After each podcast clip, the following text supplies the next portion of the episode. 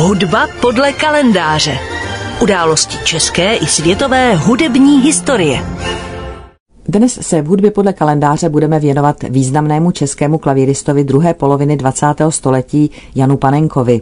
Ten se narodil 8. července 1922, tedy před rovnými stolety.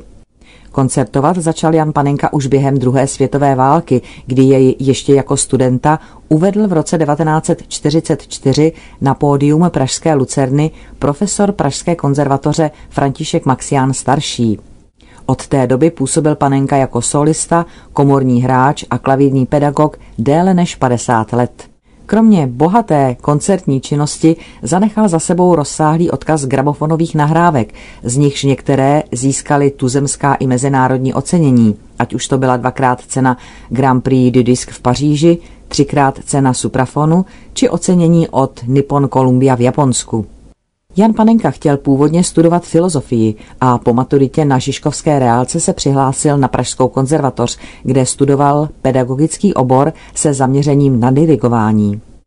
Klavírista a profesor konzervatoře František Maxián starší si ovšem všiml jeho výtečných předpokladů pro klavírní hru a přesvědčil jej k přestupu na své klavírní oddělení. Po absolutoriu v roce 1946 studoval Panenka ještě v letech 46 až 47 v Leningradě u profesora Pavla Serebriakova. V roce 1951 získal Jan Panenka druhou cenu v soutěži Pražského jara a téhož roku byl jmenován aspirantem Akademie muzických umění v Praze. V roce 1957 se stal členem Sukova tria, v němž se připojil k houslistovi Josefu Sukovi a violončelistovi Josefu Chuchrovi. V tomto složení trio hrálo až do roku 1980, kdy Jana Panenku na postu klavíristy nahradil Josef Hála. A právě v tomto složení se psala více než 20 let nejslavnější kapitola tohoto světově proslulého českého komorního souboru. V roce 1958 byl Jan Panenka jmenován solistou České filharmonie a hned v roce následujícím se zúčastnil legendárního tříměsíčního zájezdu České filharmonie, který byl nejdelším turné, jaké kdy do té doby světový orchestr uskutečnil. Ve třech světadílech hrál pod taktovkou Karla Ančerla klavírní koncerty Roberta Schumana, Petra Iliče Čajkovského a Ludvíka van Beethovena. V následujících 20 letech vystupoval Jan Panenka úspěšně jako solista. V repertoáru měl celou plejádu skladeb českých autorů, ať už to byl Antonín Dvořák, Bedřich Smetana, Leoš Janáček či Bohuslav Martinů, ale i předních světových skladatelů, zejména Ludvíka van Beethovena, Roberta Schumana, France Schuberta, Ference Lista či Johannesa Brahmse.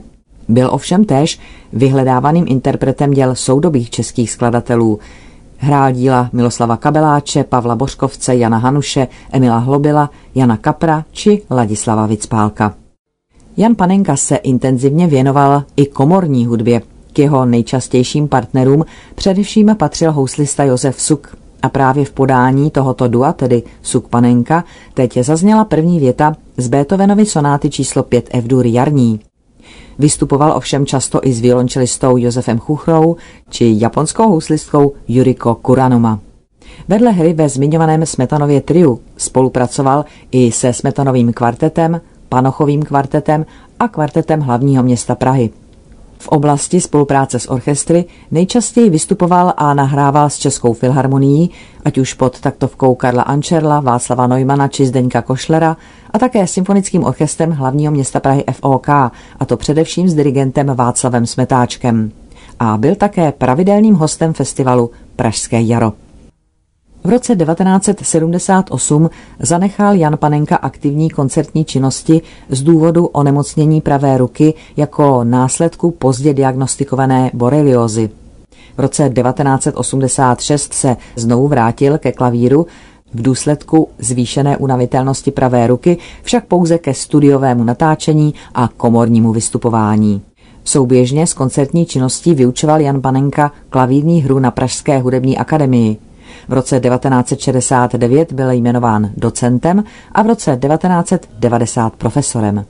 V porevoluční době působil také jako předseda akademického senátu AMU.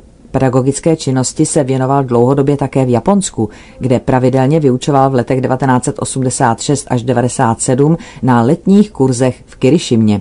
Jan Panenka zemřel krátce po svých 77. narozeninách 12. července roku 1999.